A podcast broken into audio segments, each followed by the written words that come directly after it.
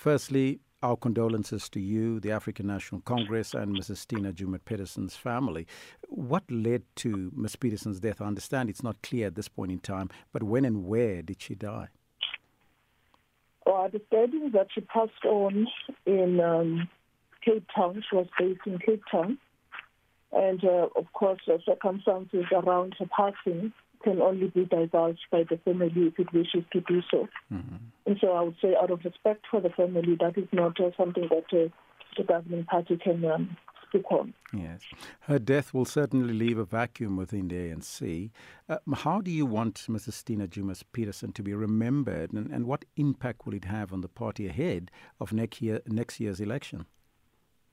Um, to your first question, Elvis, I think we would want Convictina to be remembered as um, one of the foremost educators um, during the early days of our country's uh, democracy, having been a teacher herself all the way to being a lecturer at the University of the Free State.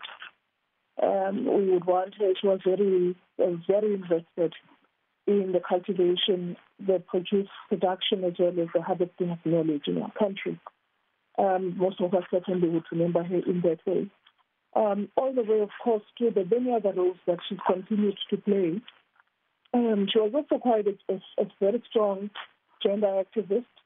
She was currently involved in the renewal of the African National Congress Women's League, and of course, she participated in other continental bodies that are looking at the position and the condition of women in the continent.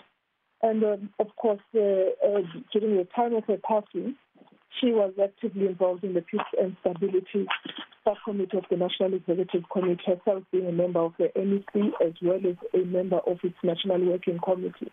Mm-hmm. Yes, yes. Yes. Is there any indication whether or not she will have a, a state funeral? Well, certainly not at this point. Um, I would imagine that con- there would be a conversation between uh, relevant parties with the Office of the President should there be such a request.